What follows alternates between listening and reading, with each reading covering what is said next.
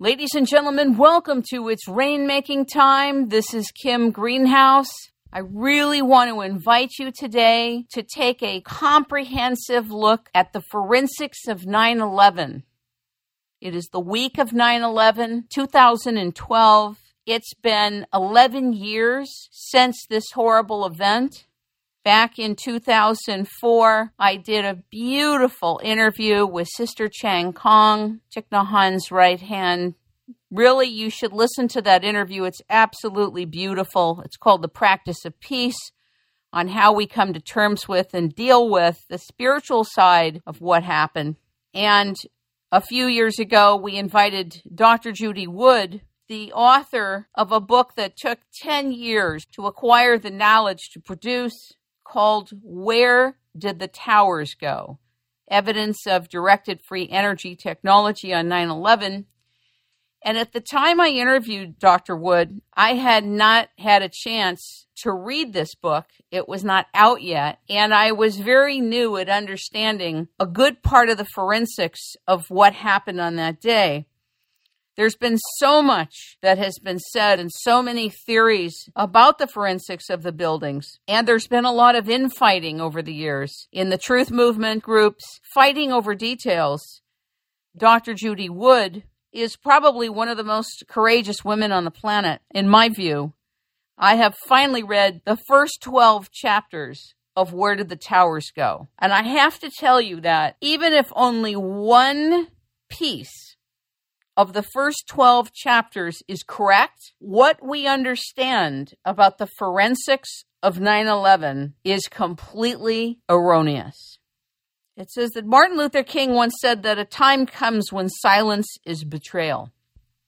And it's very apropos, that statement, because we have arrived at the time where we must fully look and listen and get into the devil and the light in the details with respect to this event What's beautiful about our guest, who has gone through enormous victimization, has been very disenfranchised, who has been attacked 24 hours a day for the last 11 years.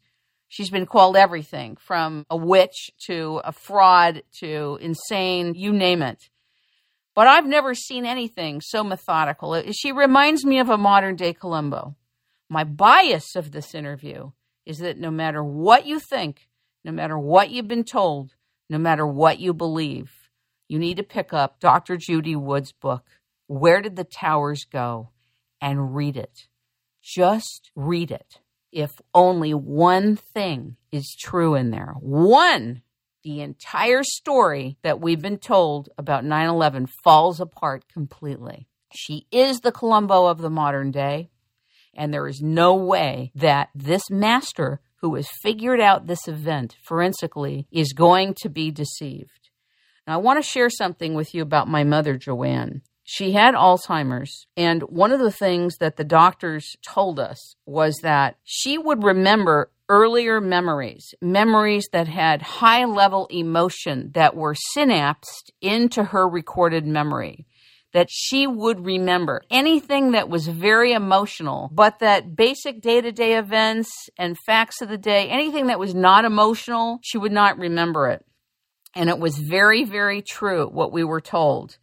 What we know about fMRI and the brain today, we know that the event of 9 11, the shock, the violence, the tragedy, the emotion associated with death and destruction is all locked into our memories and imprinted there. And when you have an emotional event, whatever is told to you during that emotional event is recorded with it as if its own symphony you and I have to deal with the fact that we have a record of this event that is tied in emotionally, and we have a story that's attached to the emotionality of the event, and that we have an automatic built in bias toward it that prevents us from looking and seeing. That prevents us from looking at and using language that is not part of the official story. So I want you to know that we are programmed not to deal with this. We're programmed to resist any other new knowledge and information and language that does not fit what we have been programmed on that day. That includes all the news stations that said their official story over and over and over again. Let me tell you about Dr. Judy Wood. She's a remarkable woman. First of all, she's a former professor of mechanical engineering with research interests in experimental stress analysis, structural mechanics, optical methods, deformation analysis, characterization of biomaterials, and composite materials. She's a member of the Society for Experimental Mechanics, called SEM, and she co founded SEM's Biological Systems and Materials Division. She served on the SEM Composite Materials Technical Division, and she received her BS in Civil Engineering in 1981 and in Structural Engineering, and an MS in, in Engineering Mechanics, that is Applied Physics, in 1983, and she has her PhD in Materials Engineering Science in 1992. Where Did the Towers Go is the most comprehensive forensic analysis of what has happened. Be prepared to be shocked. Be prepared to hear things you haven't heard before. Ladies and gentlemen, welcome Dr. Judy Wood to It's Rainmaking Time. Good morning. Good morning. And thank you so much for rolling out the uh, red carpet. I really think you deserve a red carpet. And the real crime of what has happened, aside from the original body of events, is that in a way, you're a lone voice in a sea of confusion, misinformation, distortion, hysteria, projection. And I would bet that most people do not want to know what happened at a forensic level on that day. They don't want to know. But for those who do, I have invited you back to the show because I'm 12 chapters into your book. And it is clear that if one, and I mean only one piece of it is true, the entire story falls apart about what happened on that day. So I'd like to invite you to share a little bit about what is biomimicry and Moiré interferometry. Biomimicry is looking at biological designs and coming up with an engineering design using that knowledge. You know, na- nature did a pretty good job of designing various things. And if you look at a tree, a structure of a tree, it's rings within rings, and that structure is phenomenal. That tree can swing in the in the breeze, bend way over when it needs to, you know, with a strong wind. And that is what inspired the design of the Twin Towers. 110 stories sticking way up there in the sky it's going to get a lot of heavy winds. And it was designed like a tube within a tube, mimicking the structure of, a, of tall trees, and was designed to sway in the breeze. So the Moiré interferometry is what? You can do it geometrically or through um, light waves, interfering two coherent beams of light, and you get walls of constructive and destructive interference. And from that, you can uh, measure things um, properties of materials on surfaces. And so using these various tools, I've learned to understand materials that I've never seen before. How interesting. What is photomechanics? I know we should know what that is just by the mere word of it. Using optical methods to uh, apply to mechanics problems to interrogate, for example, material properties. Give an example if you could, because these are applications that you've used as part of your analysis and your investigation. Well, not not necessarily. That that's in the conventional sense, but what I've learned from that is in using optical methods. Uh, I'm very familiar with finding material properties in images and using you know optical methods and image analysis to interrogate what's going on, but also in, uh, being familiar with interference. And what I saw on 9/11, well, first of all, that day, you know, made no sense. It really struck me that why were other people falling into this story? This building obviously turned to powder in midair. Can you just explain one thing? I'm sorry to interrupt you, but okay. I didn't know what you meant when you said interrogate what's going on. What does that mean? Oh, just look at it, investigate, explore, uh, study, focus on. Okay. You know, Okay. Just de- determine, just really um, take apart every single detail of it down to pretty fine levels of you know deformation analysis. And so I'm I'm very familiar with you know structural properties and what things do and what causes them to do these things. And I'd never seen anything like what I saw in 9/11, building turning to dust in midair, I, except for one thing: Alka-Seltzer tablets. You know, they're a rigid object when they're dry. You put it, you change their environment, you put them in water, they effervesce and dissolve. Well, these steel beams falling through the air on 9/11 looked like the same thing. Their steel was a rigid object, but then its environment changed and it effervesced and dissolved. I want to go back, if you don't mind. I just want to review a couple of the premises with you, make sure we're on the same page. And well, I could start out and say, you know, for uh, beginners who haven't encountered this before, to realize that the buildings did not burn up, nor did they slam to the ground, but they turned into dust in midair. And we know that because if they had slammed to the ground, there'd be a big pile of stuff left over. Wasn't there 1 million tons of building material in that building? In just the two towers alone. And it wasn't just two towers. It was four towers, but seven buildings altogether that were destroyed that day. There's the two towers, WTC 1, WTC 2, and then there was the smaller tower, WTC 3, 22 stories. WTC 7 is 47 stories. And then WTC 4, half of it went missing. WTC 5 had cylindrical holes cut out of it. WTC 6, the center cylindrical portion, about 50% of the building went missing. So there's this bizarre, you know, void of material that we saw. And it was only buildings with a WTC prefix, but all seven of them were destroyed that day. The buildings with the WTC prefix, you assert, were not destroyed by explosives of any kind, not TNT, not C4, not RDX, not thermite, not thermate, or nanothermate, correct? That's correct, but you don't start with the answer. Okay. Part of the problem solving is to start with what happened. And that is a key feature here. As soon as you're fed the answer, you, you go cherry picking evidence to support your answer. But what happens if it's the wrong answer? You can't get there from, you can't get to the the truth from there. Can I ask you how you were able to not cherry pick the answer and how did you stay neutral? Because of my experimental expertise in looking at what is before me and looking at solving the first what. Especially when you're, you know, the first engineering class that students take is statics. And I'm like a drill sergeant with requiring them to give the problem statement, what you're given in the problem, what you're looking for, how you're going about solving it. So you first have to define the problem. And that is the step that gets skipped here. Let's define the problem. What happened? So the, the towers didn't burn up or slam to the ground, but turn into dust. And we know that because of the lack of debris. But also, if they slammed to the ground, there'd be a seismic signal that would reflect that. That didn't happen. It was a small one, but nothing anywhere close to the, the size it should have been. And building seven, it was essentially a non-seismic event.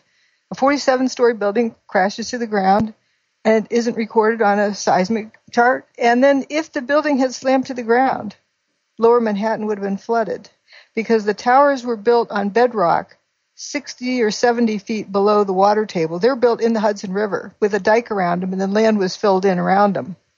So if they'd slammed down, these, these two 500,000 ton buildings had slammed down onto the dike, the bathtub, or slurry wall, it has various names, it for sure would have flooded Manhattan, all the subway tunnels, uh, and so forth. And that didn't happen. The Hudson River was kept out. Now, a couple of days after 9-11, they brought in earth moving equipment, and the earth moving equipment began to damage the wall. But 500,000 ton building slamming down didn't? Or did the, you know, gets you to question if the buildings actually slammed to the ground. If they had, all this stuff would have happened. But if they turn into dust in midair, dust doesn't make a thud when it hits. So it all is consistent and supports that the buildings turn into dust in midair. They looked like they turned into dust in midair, but were our eyes deceiving us? Well, all this other evidence confirms that they turn into dust in midair. Also, if they burned up, uh, you wouldn't have all this unburned paper floating all over the place. They turned into dust and then paper floated free. That was an interesting quirk of this. It just taking in the observations of what happened. And it's probably pretty frustrating for a lot of people because they've been trained to jump to the answer. But again, as soon as you jump to the answer, you're making assumptions. You're making assumptions about what the problem is that you're solving. And by making those assumptions, you're, you're solving a fictitious problem, not the real problem. So that's why it's so important to lay out what the problem is that you're solving. So, as, as I like to say, you keep looking at the, the evidence. and it'll tell you what happened. You know, look at it long enough. Just like any crime scene would inform the right investigators. Right, right. And you and you look at it and it just it keeps uh, speaking to you. And I wrote my favorite quote in my book. It says, "If you listen to the evidence carefully enough, it will speak to you and tell you exactly what happened. If you don't know what happened, keep listening to the evidence until you do. The evidence always tells the truth. The key is not to allow yourself to be distracted away from seeing what the evidence is telling you. There's so much evidence just in the first 12 chapters. I have to tell you that I took eight pages of notes here. The National Institute of Standards, or NIST, didn't analyze what happened to WTC. They offered a probable collapse sequence, you say, which you It's a hypothetical problem. right? Yeah, they're solving the hypothetical problem, not the real problem. You said that their collapse sequence violated the law of physics. Can you explain that? When I told them about this, I laid out some examples, like the South Tower. The top 35 or so stories start to tip over. And if you're standing on the edge of a cliff and you start to tip over, you, you know, when you get past the tipping point, you're a goner. You're going over. You can't pull yourself back unless you're, you know, a, a gymnast and distort your body in various ways. But uh, still, your your center of gravity, once it's gone over, it's gone. But that tower seemed to, the top part seemed to stop tipping and maybe tip back a little bit and then turn into dust. And it appears to violate the laws of physics unless you realize, you know, the conservation of angular momentum. But it turns out it does obey the conservation of momentum, but not as a single unit. As a unit, you can't have something stop tipping and then disappear. But if the building if that unit had turned to, to little microscopic specks of dust, each of those could have kept rotating, but not the whole thing as a unit. So, where did the dust come from? The material. There's uh, various pictures that show chunks of steel drifting down. I think um, page 139, there's a particular one. You, you look at this, the steel that's falling, and it's trailing this opaque dust like Alka-Seltzer but thicker than Alka-Seltzer does, just this opaque wall of dust behind it. Now ask yourself, if that had been tossed off of the top floor, you know, Windows of the World restaurant has fl- bags of flour there, okay, maybe somebody dumped flour all over the thing and then chucked it out the window. As it's falling, how much is it, dress is it going to be trailing? Can you see it trailing opaque dust all the way to the ground? No. Well, how about if you, you strap bags of, of flour to it? You know, if you start thinking about it, that beam cannot eject enough dust to cause that opaque trail of dust behind it unless the steel itself is turning to dust. So 110 stories are destroyed in roughly 10 seconds? Well, not necessarily all of 110. You know, maybe all but the, the bottom few stories. And when I looked at the seismic signal, it's equivalent to maybe all but the bottom 16 or 20 stories. If the, the bottom 16 stories remained and the rest of it completely turned to dust for the South Tower, and you drop that bottom 16 stories, like a 16 story building of that footprint size, you would get the seismic signal that was recorded. And if you start looking around, adjacent buildings don't have what I call stab wounds. There's no uh, big spears of steel that went through any of the buildings, really above like the 18th floor. We're going to take a quick break and we'll be right back. Did you know that approximately 65,000 of the 70,000 chemicals that have been dumped into the environment are considered to be highly toxic? That we are ingesting those toxins through the air, the water, and the food supply? And that no matter how much you eat organic food and drink the best, purest water, we all have to detoxify from these chemicals that we're being bombarded with. We're also being bombarded with something invisible. The radiation fallout from Fukushima, one of the worst man made environmental disasters humanity has seen since Chernobyl, in combination with the BP oil spill, the fact is that we have to detoxify our bodies of toxins and of the radiation. But how do you do that? You do that with rock powdered zeolite. Zeolite is the most effective mineral you can take to detoxify your body. Zeolite has been used to treat Chernobyl victims the land in agriculture, it's been very effective. It's also given to animals to detoxify as well. If you are interested in establishing a prevention program and detoxifying your body, go to etszeolite.com or call Hank Heister at 818 707 0468. And if you tell him it's rainmaking time, you will get free shipping for the product that you order. Call Hank Heister at 818 707 0468 and order your zeolite today. And back to the show. In your analysis on page five, you talk about how these stories were 12 feet apart and what's between them would be destroyed too.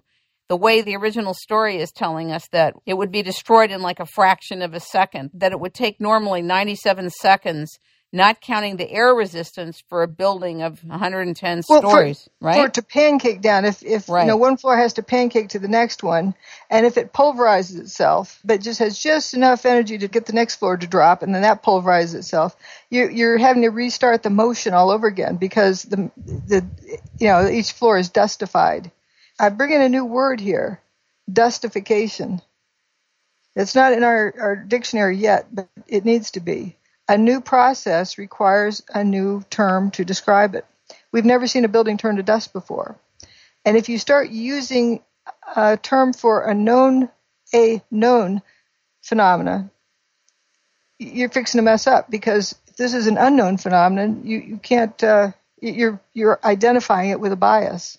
So our language is critical in being able to identify what's going on. Right. So I come up with these new terms. Like, for example, these fumes coming out of the ground. If somebody says it's smoke, they're already assuming fire to be the cause. I'm rigorous about calling it fumes because fumes can be chemical fumes, you know, dust, you know, anything. It's a it's a catch-all phrase. You know, I guess to the average person, you know, when they hear fumes, they think from fire. They just associate it. Right, but I'm not saying uh, smoke, and you know, it's this hazy uh, something you don't know quite what it is. A lot of people try to use the term vaporized. The building was vaporized. That is incorrect because that is a process that implies high heat, and high heat is not established. Matter of fact, it's contradicted. If you have all this unburned paper floating around, how can this be a high heat process? Maybe that paper was just in specific areas and it wasn't where things were falling. Oh, you see it all over the place, coming out all directions. If for, if for some reason the paper is, you know, floating free continually for like the hour beforehand too. When you say that the pancake theory is a problem because there's no accumulation of floors and there's pulverization, not pancaking, can you explain that? Right. As you see the building coming down, if you see all this this dust and stuff shooting out, chapter one, the introduction chapter, is you know first glance at it and it, you know, I was already referring to pulverization, which is not necessarily correct, but for a first interpretation, it might, it, it's, it's a lot closer. It looks like the material ground up and, you know, disintegrated. And just, you know, what you see on that day. Well, if it's, if it's ground up on the way down, it can't be pushing the building down. And if it's over on, uh, you know, Fulton Street or whatever, a few blocks over, uh, how can it be pushing the building down? It's wafted away. How about if it's pulverized or if it's been micronized, right? Doesn't it still have weight? It has a whole lot more air resistance per mass, and it tends to stay aloft. Try uh, throwing a bag of flour. You know, get a handful of flour, not um, the bag itself, but scoop a handful of flour out and see how far you can throw it, and then get some rocks and see how far you can throw them. You okay. know, of the same mass it's that the air resistance will keep that dust from, from falling at free fall speed. The air resistance is substantial. And define free fall for the public, will you? Free fall in a vacuum is defined by you know the constant of gravity, uh, the gravitational forces. If you drop you know, a rock from a high place or a feather, you know, assuming there's no atmospheric uh, you know resistance, they're going to fall at the same speed. But as soon as you get air resistance in there, it's going to slow it down. It'll slow down the feather a whole lot more than it'll slow down the rock. So if a billiard ball hits the ground, let's say from the top of World Trade Center 1 or 2 or North or South Tower, is it true that it would come down to the ground in 9.22 seconds? No, because we have air air resistance. If you have a, you know, everything's in a vacuum and you have no air resistance, then it would be 9.22 seconds. Okay. But as soon as you add air resistance in there, now the billiard ball isn't going to get slowed down nearly as much as a feather or dust, powder. Interesting. You know, you get a bag of flour and you throw it up in the air. It, it, it fills the air because it's just, you know, it's going to be staying aloft a lot longer. You say that the kinetic energy can't be spent in both pancaking and pulverizing at the same time. You can't have pulverization and a downward force. That's what you're explaining, right? Right. If you're going to slam one floor against the other and bust it up, the other floor's got to be rigid in order for you to slam something against it. Or else it's acting like a shock absorber if it's moving. So the if you're going to let's say pancake floor 110 onto floor 109, the 109th floor better be rigid or else you're not going to be able to bust up the 110th floor when you slam it to it. And we saw the building turning to dust all the way down. So if you're going to say that it's it's pulverizing itself, you have to use resistance to pulverize it. It needs to have a, a, a solid foundation to slam something against. It, do, it, it can't be doing that midair under normal physics circumstances if you're going to mash something. And so if it's completely, you know, kinetic energy, like free fall of a of a ball, and you can't have resistance to it. so if the floors were to pancake, is it true that it would take 100 seconds, like a minute and 40 seconds, but not the free fall collapse rate of 10 seconds? It would take at least that. That that's just to give you a ballpark idea of just the timing itself.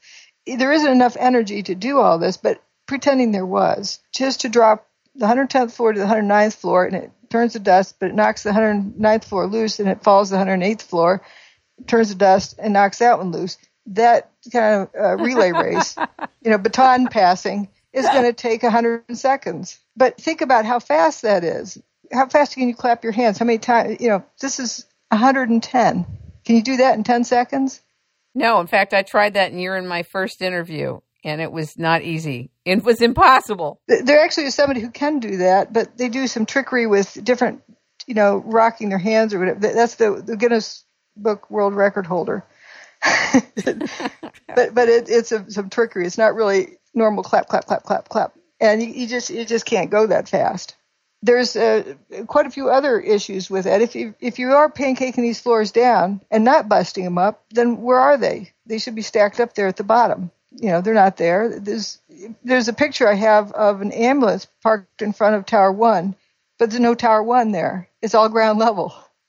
But the ambulance is there. It's it's not clobbered or anything. It's just covered with dust. What do you mean by the wave of collapse is faster than the free fall speed? that if you uh, dropped a, a, bowling ball at the off the roof at the same time the roof started descending towards the ground, right? It appears that the roof hits the ground before that the bowling ball would. What does that mean to us? That the building was destroyed faster than it could fall. Okay, I get it. It went away faster than it could fall. A- another way of looking at this, and I talk about the seismic chart. The seismic signal showed the ground shook for only eight seconds. Now, figure that one out if you're dropping, a, if it takes a you know, nine and a half seconds for a bowling ball off the roof to hit the ground, why does the ground only shake for eight seconds? It should be like this jackhammer, bum, bum, bum, bum, bum, bum, all the way down if it was a progressive collapse or pancaking. Wow. But the I, ground only shook for eight seconds. I am sure that NIST doesn't like you very much. well, or, they're contractors. Yes. The contractors are the ones to, who were uh, assigned to come up with the uh, scenario. Now, you filed a qui tam complaint, didn't you? Yes, I first brought this to the attention of NIST. Uh, you know, I brought to a government agency that something's wrong with the report. I, I put forth a um, request for corrections. And in doing so, I became a whistleblower, and that qualified me to file a federal qui tam case, which is a whistleblower case you, you don't sue the government. You can you can sue the contractors who defrauded the American people. And these were people were paid for by tax money, our tax dollars. You're very brave. Your student was murdered in cold blood when? 2006, but I prefer to leave that out of it because uh, this is a case about the evidence, not about martyrdom. I, I understand. How can pulverized material contribute to momentum? And why is that an important question? Or is it important? Well, if, if the building's ground up and floating, it can't be pushing the building down. It's, it's sort of like been removed from the system of weight. A lot of people are led to believe that you have this big jackhammer pushing the building down. Well, it can't be pushing it down if it's if it's wafted away, if it's been shot out to the sides or whatever it's done. You know, the effervescing material. It's like your Alka-Seltzer tablet. If it's effervesced and there's only a little chip quarter of it left, I mean that's that's not much material. How can it, that be used to push the rest of the building down? How come these anomalies are not more clear to more people who have been examining the forensics of this day? Who's been examining the, the forensics other than me? I've never seen anybody examine it at your level, but there's architects and this for 9 11. There's all these different entities out there that are claiming to have examined this event. This becomes a very interesting issue, and it comes to how our educational system teaches people to solve problems people are taught to start with the answer and work backwards. You know, multiple choice testing, the flashcards memorization. They're not taught to understand the problem from the beginning, to, to define the problem and then solve the problem. The first thing you heard out of the, you know, the thermite promoters is that, you know, it was thermite. What was thermite? It was. What was it? They never defined it. They never defined the connection. What does thermite have to do with what happened to buildings? it takes first defining what the problem is. And so it has to do with problem solving skills. But there's there's three things I've found that prevent people from seeing what happened. What what happened is just it's it's blatant right in front of your eyes. You look at the cover of the book and you see once you you get past your biases, you see the building's frothing up into dust. But the the three things are problem solving skills, you know, starting with the the end and working backwards, cherry picking the data that supports the predetermined issue. And the second thing is group think. You know, people tend not to want to wander from the herd. And if the herd gets established, then people feel compelled to join on board with that, even if it's the wrong answer. Oh, and they get ridiculed if they're not, you know, in lockstep with it. And the third thing is the implications of this. This is horrendous and you start thinking about the fact that the building can, was turned to dust in midair, that means a technology that can turn buildings to dust in midair exists. Why do people get hysterical about the prospect of this? In other words, why is it so easy for people to dismiss that this type of free energy technology exists? Well, it's it's one of these three things, or all of them, or any combination of them. And these are, you know, walls that prevent people from from getting there, and they're very effective in how people have been trained to function, which is why here we are 11 years. The truth is known. It isn't like, well, we'll never know the truth. No, the truth is known, but why don't people find it? Because they're satisfied with hanging on to groupthink or, you know, or worried about uh, the implications. And they don't want this to be true, so they deny that it exists. And don't you also think that sometimes the arguments surrounding what happened, it's like a false fight? It's not even a fight worthy of happening because even if only the question is asked, why did the top of the building turn to dust? If only that were addressed, or why did cars explode seven blocks away? Why were 1,400 cars destroyed? Like some of these things are so weird and has nothing to do with the official story. You've got to say something else was going on that day. We've got to examine it. There's there's also a concerted effort to to maintain a cover up. And once you you have a a society of people trained for with this uh, weakness, they can easily be derailed into thinking it's infighting. You know, they're directed to reject anything that that uh, Dr. Wood has to say or they're even encouraged to refer to me as, as Judy, you know, little Judy, uh, as though that will dismiss anything that I have to say. Why is it so important to dismiss what I have to say? And and then they call it infighting. Well, you know, infighting requires there to be you know different sides fighting or different issues fighting, and if it's only one fighting the other, that's called character assassination. And there's a tremendous amount of that. And folks, you know, I don't engage with these people, but I'm accused of infighting.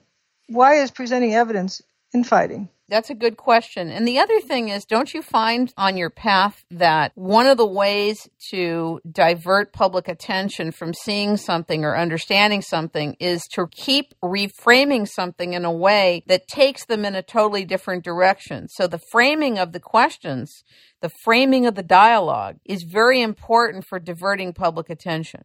Right, right, exactly. And, and, and the base of it is the problem solving skills getting things in reverse order. The first thing I heard from Stephen Jones was, uh, you know, it was thermite. Uh, you know, and how'd they get there? How'd that get there? Who put that there? You know, they're already getting into the who and the and the how rather than the what. And it is though the what gets assumed as soon as you bring out the the who. And even on on day one, we're told about this this guy named Bin Laden and Al Qaeda, and all this stuff before the what was determined and that gets people to assume the what. You know, it's like predictive programming, really. Yes, and it's also it feeds on itself. Uh, like you bring up the toasted cars for the longest while. You know, I was silenced from any uh, truther movement activity. But then when when they can't hold it back any longer and the toasted cars are brought up by people in the audience, it's immediately explained away as, oh, thermite trickled on the cars or, or something like that. You have firefighters actually saying cars were exploding onto themselves, literally combusting. Right. There's there's uh, firefighters who you know, every, as soon as the towers went poof. That's my term for turning to dust. Uh, that actually came from a um, a reporter who said he looked up and the building poofed out. uh, anyway, so they, they, you know they go to their hiding places, and then everything's black. And this this one firefighter, Patrick Connolly, comes out of he tried to get in the basement of Tower Seven, then decided it wasn't safe in there, and went out, and it was pitch black. Then he said, "Thank goodness his car started lighting up as he passed him. Then he could see where he was going." another, uh, you know, first responder had her her uh, jacket catch on fire. It's supposed to be a turnout coat. She said they should call it a burnout coat. It, she was like a human flashlight. She didn't describe being burned. It's the strangest thing. I think between the 1,400 cars, firefighters, and first responders being lifted, literally blown 30 feet or picked up and moved, there's a lot of strange anomalies. But is it okay if we get to the jumpers? It's the most disturbing well, thing. The, well, first of all, flip to page 191 if you can. This is an elevation map of what was left with a silhouette of the buildings that should have been there and what went missing. And in the base of building three, there's this little hump left, a couple of stories in the south edge of it. People survived there. But the most amazing thing is the base of this 110 story building this little hump at the bottom, what remained of stairwell B, and all 14 people who survived in that walked out on their own steam. Wow. They looked up and saw a blue sky. There's the, the quote by Jay Jonas. Yes. I looked and said, Guys, there used to be 106 floors above us, and now I'm seeing sunshine. There's nothing above us. That big building doesn't exist. He later says, These were the biggest office buildings in the world, and I didn't see one desk, one chair, one phone, nothing. We're going to take a quick break, and we'll be right back. No matter what the state of the economy is, there will always be time honored traditions and special events. The Sterling Hut has been in business since 2008, offering a wide range of fantastic sterling silver products, including finely crafted mint julep cups, personalized baby shower gifts, photo albums, exquisite jewelry boxes and awards, and so much more. The Sterling Hut is an authorized Silver Star international reseller of fine silver products and anniversary gifts. The business is owned by Jewel and Bob Howard. If you would be interested in buying someone a gift of pure sterling silver or sterling plated silver, you can call 1 888 819 1009. Get a 15% discount by going to the Sterling Hut. The Sterling, S T E R L I N G, Hut, H U T, dot com, and saying it's rainmaking time. They will honor a 15% discount for you. Beautiful sterling silver gifts for all of life's occasions. Manufactured in Italy and handcrafted by skilled artisans. They can also be engraved in sterling picture frames, oval and rectangular silver trays, champagne ice buckets, silver goblets, coffee and tea service, coffee pots, silver mugs, candelabras, and silver jewelry unrivaled in design and style. Go to the Sterling Hut at sterlinghut.com. And back to the show. Now, did you interview all these people, or were these firefighters and first responders, or were these interviews that you saw? The, this is from their um, debriefing right afterwards. They go through uh, each one of them to say what they, they saw, and that's that's the normal thing after you know any kind of event, just to put it down in record, who saw what, when, how, and so these are these these folks were interviewed. There's redacted parts of the um, testimony, but this is what wasn't redacted. And where would one find this? I've got a reference links to it in the book. Everything in the book is is referenced, so That's people great. can look it up for themselves. I also did interview some who were there. One fellow who worked in the North Tower, 27th floor. You know, he decided he wasn't going to get any work done for the day. It was no big deal. You know, something happened up above. He didn't know what it was, but somebody told him it was an airplane crash, and he just kind of took their word for it. But you know, not that he didn't really seem like it, but he said, it, you know, he wasn't going to get work done. So he grabbed his stuff and was heading home. He'd take the ferry. And as he walked past Tower 2, you know, he could see that there's some flames coming out of it and, or smoke or whatever he thought. And um, he looked like it was under control.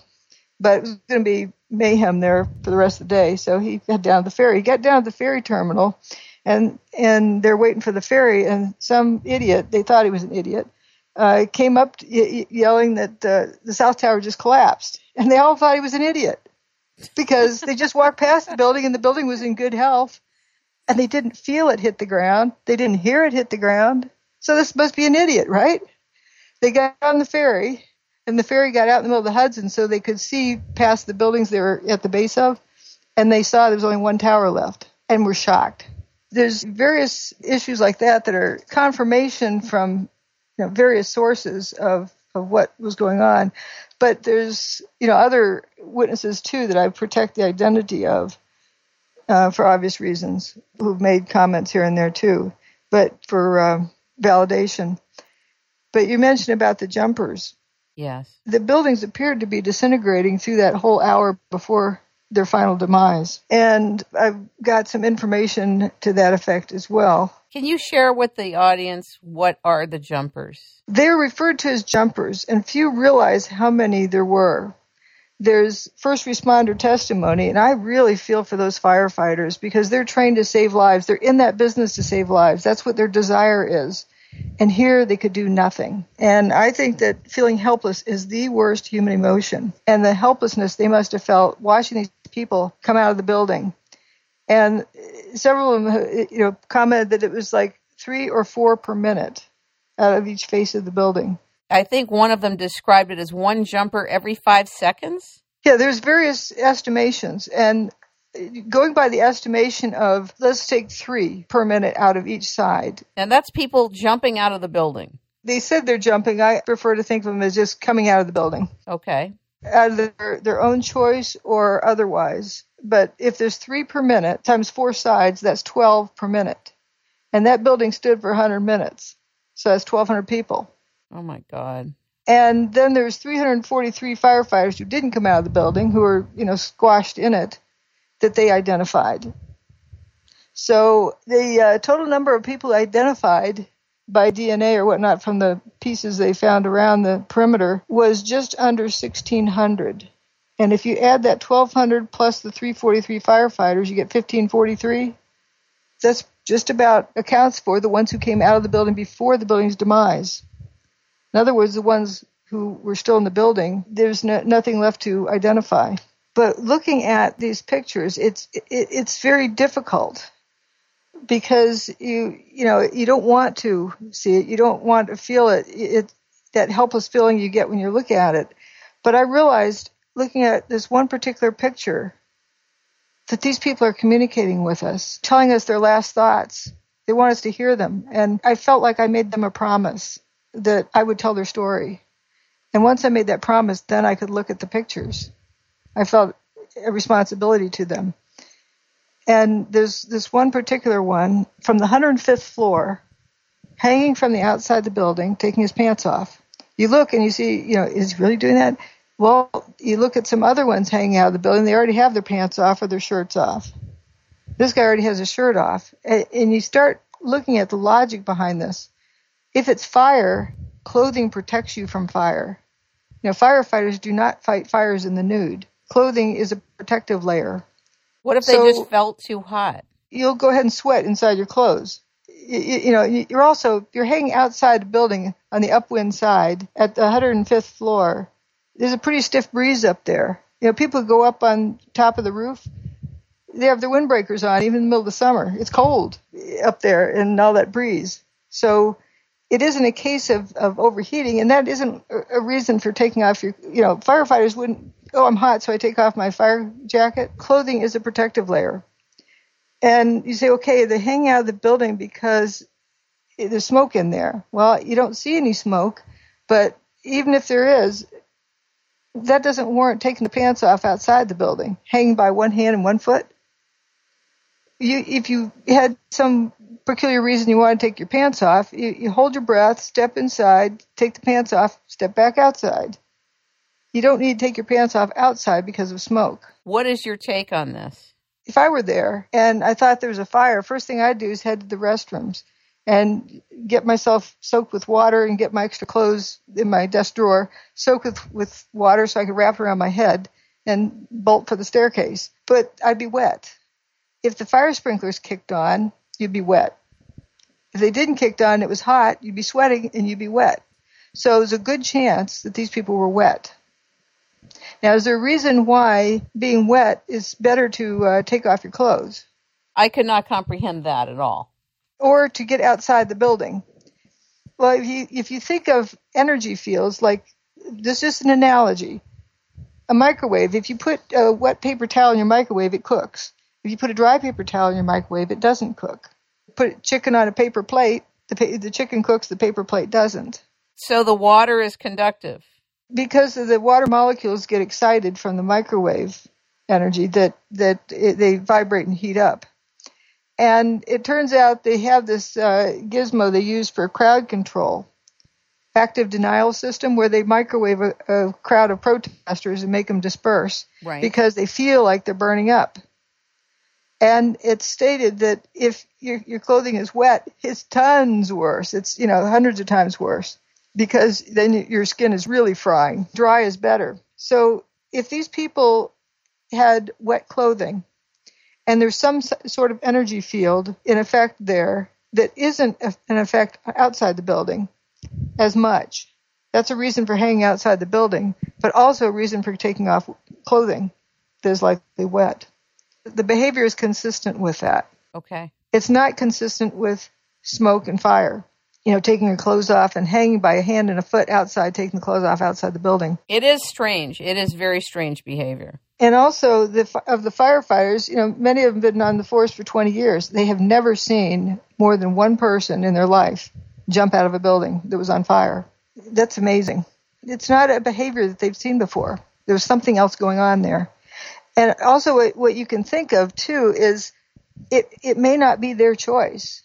If you go into your uh, kitchen and turn on your, your stove burner and it's, and it's red hot, and you put your hand on it, you don't think about it. Your hand flies off of there. You don't stop and think, should I remove my hand? It's a reflex that your hand just runs from it. And like with this microwaving crowds, the crowd disperses. They just they just don't stay there. It just makes them disperse because you you know you just out of reflex have to get away from it, whatever it is. And you think about that, and you see some of these people who look bewildered, like how did I get here? as you know on the way down like this one guy's flapping his wings like his arms like he's he's uh trying to fly like, like whoa how'd i get here? You know I just we're laughing but it's terrible. That is a coping mechanism that we all do. Like the last part of chapter three the jumper chapter there's a, the last testimony that ends with yes i'm done. That one i giggle every time i read it it's just so horrendous i'll go ahead and read it here see if i can hold a straight face uh, because it's so extreme. That's what our reaction is. He's going up West Street. There, uh, there are other companies. but we were distracted. There were just bodies all over the place and parts. It was just clothes and flesh. I remember getting out of the rig and stepped and stepping like I was stepping. I thought I was stepping in dog manure. It was bodies. Yes, I'm done. Just so extreme, and you think of that and how how it must have been to be there. It's just so weird. It's grotesque, absolutely grotesque. Did you ever talk to the producer of the Falling Man documentary? No, I didn't. But uh, they they did an excellent job of showing truth. You know, showing real people and what they were saying. And I I really felt for the father of the falling man. Right, because of his wife Alayne. No, no, that was uh, Jack. Uh, I forgot his last name. Yeah, that that one was uh, another one that was quite interesting. He was talking with his wife, who was on the I forgot what floor, one of the top floors, and you know, no problem. We're just going to be heading down the stairs. We'll be down in a while, and uh, she had some wet clothing she wrapped around her head, and you're going to be heading downstairs. He said, "Okay, call me when you get to the bottom." And then a few stories later, she was out the window on the street it, it made no sense to him either. And I would I would um, love to send him a copy of this book and let him know how valuable those comments were, and it would give him peace, I think, because not knowing and understanding is is one thing, but once you understand the building was turning to dust internally, well before its final demise, what was it doing to the people in there? So, would it be safe to say that the building inside was changing at a molecular level? And that also means the people inside were changing at a molecular level? Yes, yes. Or being impacted at a molecular level, at their level of their own body? Yeah, it, it, there was some sort of like energy field that was affecting everything in that volume of space. Maybe some some one foot square foot here is different than one square foot there, but you know, it's slightly different magnitude, but they're all it's having the same kind of effect, similar. So, what do you think happened with Alayne, and why at first she was going to walk down with this wet towel over her head, and then X number of minutes later she's jumping out of the building? I don't know if she even jumped out. Okay. It may have been that she was flown, you know, she flew out from some other source. Okay. There were people who also, on their way down after they left the building, I won't presume jump, but after they left the building, they were like a 100 feet from the building. Yeah, that was bizarre. That doesn't even make any sense. It doesn't make any sense until you start uh, entering into the possibilities as some kind of energy field. Talk about that. Talk about the distance some of the bodies supposedly jumped. They couldn't have jumped. Well, there's uh, up to like 400 feet from the building. And there's no way that you can get that far even at the world's record uh, standing broad jump effort. If you have no horizontal air resistance and and you're in free fall on the way down, so that means you're in the air a certain length of time. You can calculate how long, you know, the 9.22 seconds. If you're spending 9.22 seconds in the air going down, you're also coasting horizontally during that time. How far out could you possibly get? You know, if you if you launched yourself from the top of the building horizontally at the effort of a world record holder in the standing broad jump, you still wouldn't wouldn't get much more than 100 feet out. How could anybody get more than five feet? Come on. Oh, you get more than that. The horizontal distance you go can keep increasing as you coast outward. All right, I understand that. Okay, so but but you know more than 100 feet, uh, not really. And there were stories of uh, things, you know, 400 feet away or more, like down by the tunnel, a rib cage. So basically, whatever this force field was, is the same force field that turned the building into dust. It's the same force field that had people appear to be jumping 400 feet or 100 feet away from the building. It's the same force field that had automobiles combust and blow up. It's, also, there were there were people who were uh, coming apart on the way down. Air doesn't do that. That's right. I think a firefighter said that one of yeah, the people. he said I didn't need to look out the window. Then I didn't need to see that. I didn't need to see that. And he just looked out for a few minutes. Yeah, he was looking out of the north tower over Tower Three, and he saw this body come by the window and then he said he clipped the corner of the roof and then on the building below and then just turned into a, a cloud of red you know what i don't think most of the people there that day they're capable of reporting what they saw. Now it's what we make of it, right? That's it's, what's so important about recording the the thoughts, you know, early on. And and they're still trying to fit them into a normal world. Like uh, this one particular um, EMT floated down some stairs, and her way of explaining it is that she must have died and God carried her down the stairs. Because how else could she have floated down the stairs? You know, there's there's a lot of stories like that. You know, people have different ways of rationalizing it because again, they're looking, they're starting with the answer and then trying to fit things fit their data to the answers. What do you think of that firefighter Bertram, where he was overlooking the Vista Hotel and saw people vaporized right in front of his eyes? What do you think of that? You know, that's his interpretation. What it means is something normal wasn't occurring there. That's that's how I came to read these. Is he's using the best descriptions he, as he can, and and that something you know bizarre was happening that caused these these bodies to come apart. Just because he said vaporized does not mean the the bodies were cooked and evaporated, but it was that's his interpretation. Again, the same kind of thing goes on with you know people hearing explosions. Right. That doesn't mean that's evidence of a bomb. Bombs go boom, but not everything that goes boom is a bomb. And just because the firefighters heard explosion sounds or, or things going boom does not mean bombs were in the building. You put an egg in your microwave oven, you know, a raw egg in a shell, right? It'll go boom.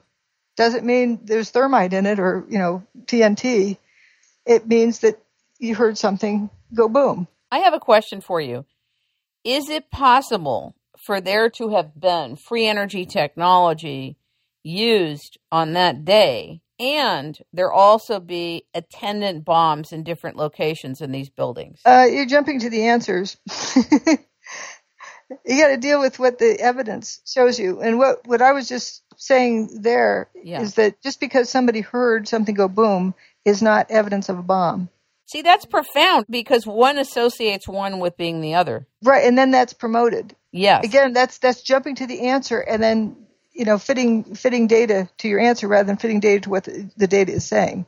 You know, not fitting it to anything. And there's also uh, evidence of if you know firefighters saying that that uh, their Scott packs were exploding at street level in the fire trucks. Now, Scott packs are the are the um, air tanks that the firefighters wear so they can breathe clean air when they go go into smoky environments. Right. And they have a, a stash of these on the on the fire truck and they were exploding at street level. So, you know, they didn't put bombs in the fire trucks, did they? No. So there's something that was doing something to that environment. You know, like I say with the Alka-Seltzer analogy. Yes. The environment changed. Now, if you have something affecting the the uh, pressure vessel of these air tanks, weakening it, at some point, it's not going to be able to contain the pressure, and it's going to it's going to explode. It's like uh, finding something that that eats uh, rubber and then get a rubber balloon and, and you know blow it up and set it on whatever you know the acid that eats. It's going to pop the balloon.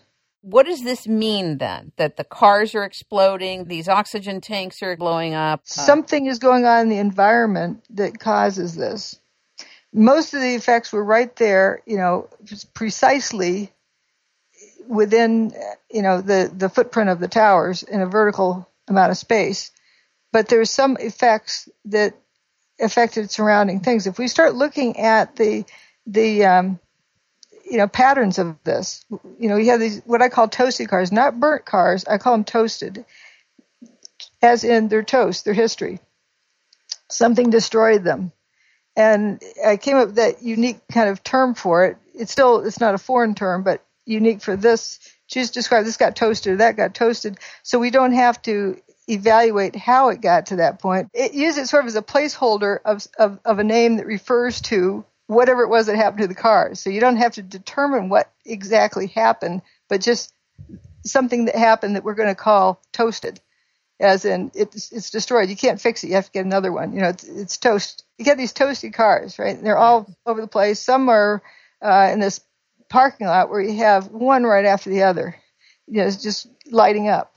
and you have a sea of unburned paper in between. So it isn't like hot things landing on them and causing them to, to go into flames. And you start thinking about why is it, and it's also West Broadway. It's the street that runs directly north. So it goes north south, north of the complex. It goes past Building Seven on up for like uh, five, four or five blocks. Every single car along there was toasted. The trees weren't toasted, nice green bushy leaves overhanging these vehicles. The signs weren't toasted, the street signs, neither were the traffic lights, just the vehicles. No buildings toasted. And you start to realize the cars are up on rubber tires. They're insulated, they're not grounded. If there's some sort of charge in the air, in the environment, that charge will build up in these cars faster than it can discharge it. Unlike like the street sign, same kind of material, uh, you know, the galvanized steel potted in the ground that that thing is immediately grounded. So I think there's there's you know that's just a pattern. And you notice how the base of the towers it didn't go below ground. It was destroyed up to you know some of the leftover I call them Wheat Chex, those outer sets of column prefab sets of three columns. Um, they're they're sticking up from the ground there. So you know it's it's consistent with that. Also, there's other patterns with the toasted cars where the front door is completely toasted, the back door looks like it's just had a brand new wax job and in pristine condition. Know, if the door had been open, you, and if it was fire inside, the fire would be lapping out around the the corner. Didn't happen. The door is closed. You know, why why is it it stopped abruptly at the edge of the front door and didn't travel to the back door? And also, the uh, lights on top of the car are not melted. The plastic police lights so, uh, you know, you start wondering, okay, you have this um, rubber gasket, a type of insulator, not thermal insulator, but like electrical or magnetic insulator between the front and back door. You start noticing patterns like that. And especially the thing that really turned on the light bulb for me, one of my, big aha moments was this circular spot on that car that was you know, appeared in pristine condition. It wasn't, but it appeared in pristine condition where it was toasted all around it. So it's like a photographic mask. How do you get something burnt right up to a, an abrupt line where one nanometer over it's in pristine condition? Fires do not do that. And that's what it started reminding me of, like optical interference where you can have one field or the other and nothing happens except where they interfere. And that's where, where you get, uh, you know, exponential kind of strengthening of a signal or cancellation. And so, uh, yeah, there's there was at least 1,400 toasted cars all around Manhattan. Why wasn't that part of the evidence in terms of the public mind? That's a strange enough anomaly to have been worthy of covering it on the news. People would ask too many questions. I don't know. You'd have to ask the news reporters.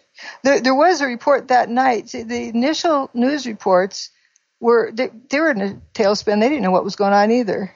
I've got a video of uh, Diane Sawyer interviewing a volunteer who was talking about the, the cars are all melted and twisted in weird ways, and there's not really any fires. You know, he, he was just having trouble explaining all this weirdness, like the, the, the tour bus that's you know toasted and it was just right in the middle of the street. There's cars, just like right in the middle of the street. You, you know, the doors open. There's another pattern I noticed is particular materials are affected differently. The door latches and door handles, you know, trunk latches seem to give way. You had a lot of popped open trunk lids and, and popped open doors that, that seemed to release. Um, there's something about that, that material. I, I don't need to, to say what that difference is. I'm just noting there's a difference you know, the debunkers like say, oh, doesn't she know that they're made out of plastic and blah, blah, blah. Well, still, why is this affected and something else isn't? Like, you know, there's the seatbelt inside this car is in pristine condition. The, the plastic molding around the windows in pristine condition. But all around the, the window trim is just toast, you know, the, the, of the metal part. Different metals, so it's different materials are affected differently, which implies a different kind of energy field than just heat. Even seven blocks away. I mean, seven blocks away from the event, and these cars are all toasted. I mean, it's bizarre. Right. It, you know, they, some of the debunkers like say, "Oh, they were towed." Well, still, they, they they're they're toasted. But we also do have, you know, that may be towed, may not be towed. I don't have evidence uh, either way of those cars that are over on FDR Drive, but I do have an eyewitness who saw a car go into spontaneous combustion over on FDR Drive. And he, he was trying to rationalize it, you know, figure out what he, how he could explain it. And he decided a fireball must have gotten loose from the World Trade Center and come down there and hit the car. Because why else would it go into spontaneous combustion? yeah, they do the best they can. Let's talk about the windows that were hollowed out at the Bankers Trust building where Deutsche Bank was. What is that about? Oh, was it just uh, there? It's uh, it's even in um, One Liberty Plaza and the uh, Century 21 building.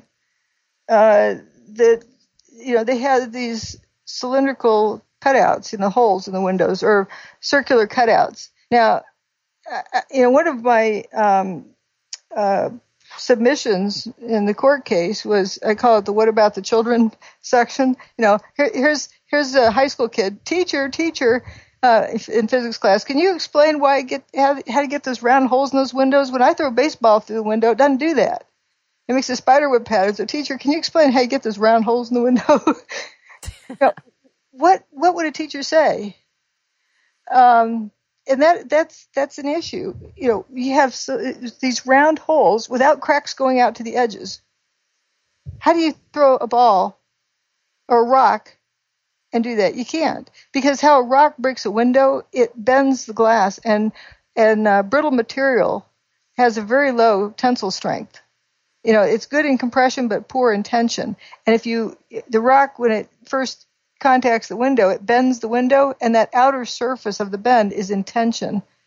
And that's it, where it breaks. And then it propagates. It doesn't just make a round hole around the, the rock. Now, weren't also these windows where these round holes were, they weren't just at the buildings that collapsed, they were blocks away too.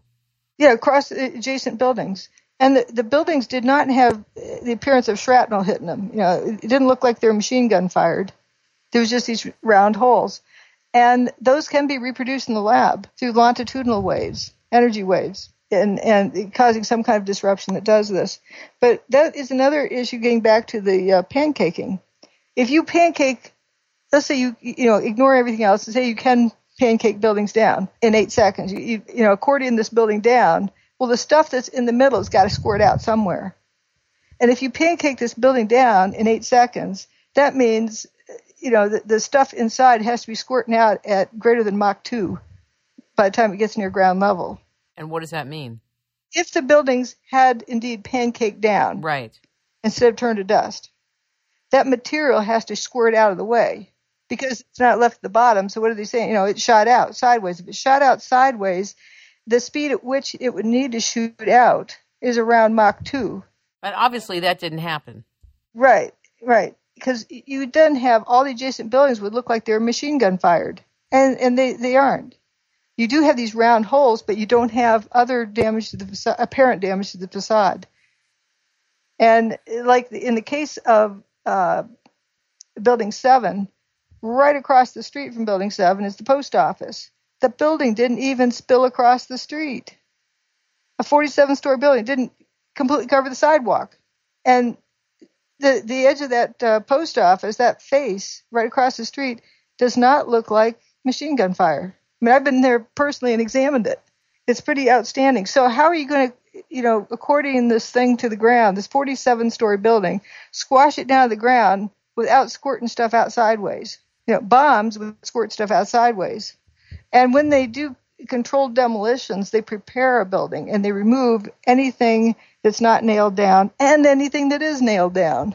You know, uh, removable walls, and they just leave, uh, you know, the the the whole thing gutted out, and just the the outer core is all that's left. But these buildings were not prepared for that. There was stuff in them. It, a Coke can on the windowsill is going to be a projectile. You know, it's going to decapitate somebody. You know, the, the stuff that would be shooting out if you were exploding the building from within. But if you're turning a building into dust within, it doesn't do that. Two towers, one fourth mile tall, made of 500 tons of material, gone in eight to 10 seconds. Each 500,000 tons. They're each 500,000 tons? Yep, a million tons for the two towers. My question to you is when you talk about dustification, you gave this example in the book and you said the Twin Towers had 30,000 computers for about 50,000 workers. So 45,000 file cabinets would not be unreasonable to consider. There were 200 complete bodies recovered of the 3,000 victims, approximately a one fifth ratio you said you would expect to find 3,000 filing cabinets out of 45,000 to be intact. Only one survived. So, what do you make of that? Um, they're dustified, the others. Uh, toilets is, you know, uh, my favorite one because toilets are something you can recognize, you know, pieces of. They're recognized in a rubble pile.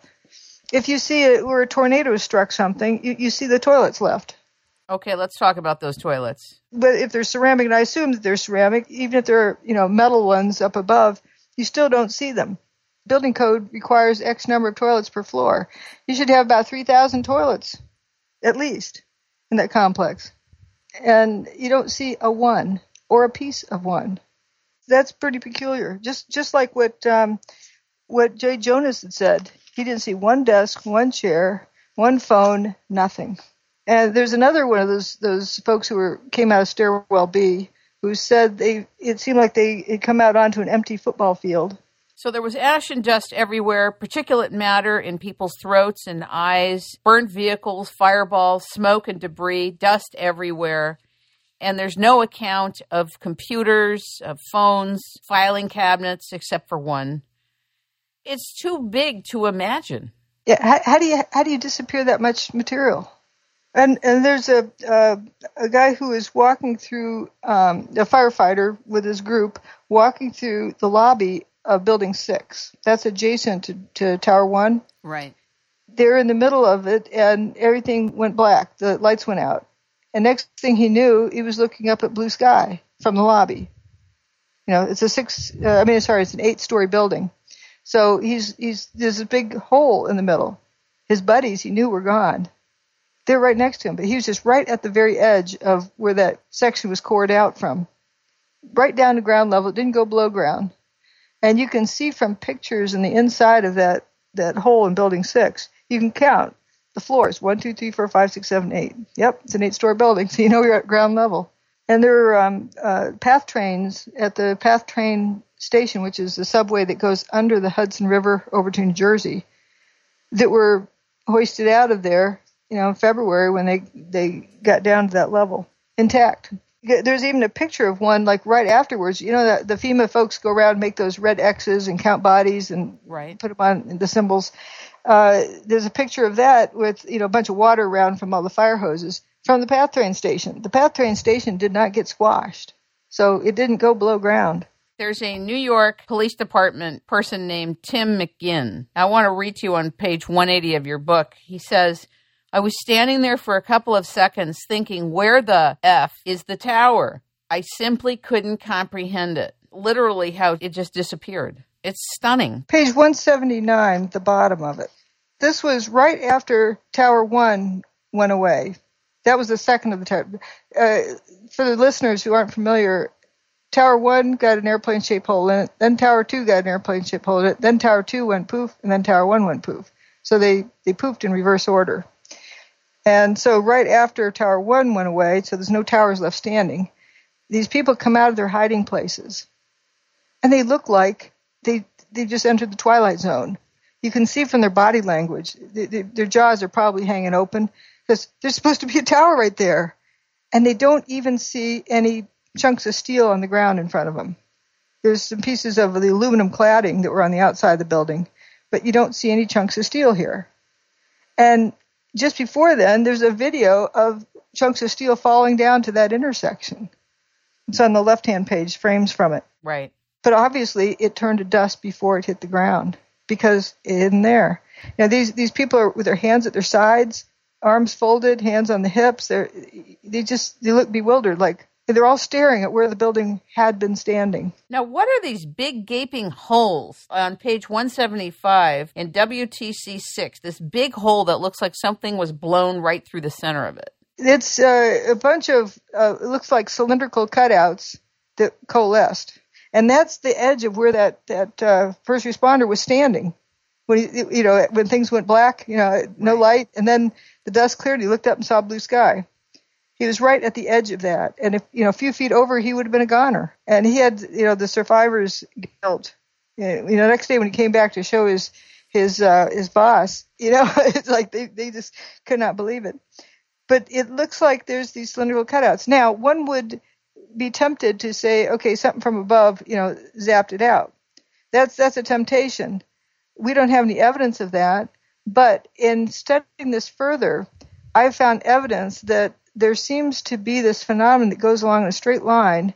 Just picture in your mind a straight line through space, and then everything at a radial distance out of that line is destroyed, you know, turned to dust. That seems familiar with, with that, as well as the holes in the street. If you just have some kind of weird effect that for some reason is in that line, along that line, and these all these uh, cylindrical cutouts were about 24 feet in diameter, as scaled by the, the spacing on the Wheat Chex. The Wheat Chex is the term I, I give it. It actually uh, comes from a, um, a photographer. They, they, they were calling them wheat checks. The, the building was built out of the outer faces, prefab units of three columns wide and three stories tall. And they had spandrel belts across them at every floor, holding them together. So these three three by three uh, units, it, they look like the wheat check cereals or shreddies if you're in England. You know, these buildings were built to be able to withstand airplane crashes into them. They literally were designed to be able to absorb this type of a scenario. How is it possible that physicists and engineers and architects, many of them, there's a consensus that the reason these buildings took the form and shape that they did after this terrible event is because there was fire that weakened the cylinders and that's how they collapsed? Why are they saying this? because they've been told to say it and it's not their job to look into it and if they looked in stuck their nose into somebody else's job their nose might get cut off you know it's you do what you're told i don't know fear there there uh, have been engineers who um who started standing up for my work because they they have integrity but they they need to be careful because what's the retaliation what's the flip side of this They lose their job or their Yeah, look- life. Right, right. So um, people are afraid to do that, and I, I guess when I started realizing that, you know, on day one, I knew that the, the buildings turned to dust, and that nobody was looking into it. But I assumed the grown-ups were going to take care of it. You know, whoever was whose job it was to take care of it. But it became apparent to me in 2004 they weren't going to take care of it. Whose job was it to take care of it, to deal with it? And so I felt it was my responsibility. And being the position I was in life, you know, single without family, I could afford to take this risk where others who have a family could not. And so I felt more responsible to do it. You're very brave. You're still brave to have published what you did and to take a stand for this. The thing is that, you know, most of the population does not know about Nikola Tesla. They're still enamored with Einstein. But maybe you could talk a little bit about Nikola Tesla and what he invented in the way of free energy. Well, first of all, why, why, you know, the name of this is on my book. It's, you know, the technology that we see that was used. You know, somebody says, well, such technology doesn't exist. I've got a, a kind of a, a pop quiz I give for that. First thing is, were there ever any buildings there? Yes. Are they still there? No. So something made them go away. Did uh, at least 50, let's not even split hairs here. Did at least 50% of the buildings turn to, turn to dust? Yes. If, if if they say no, you say, well, go find somebody who can observe the uh, empirical evidence a little bit better, help help you with that. But uh, okay, right, yes, they did. Okay, uh, does there exist a technology that can do this? If you say no, then I'll say, well, please explain the uh, the contradiction of how something happened that is impossible to have happened.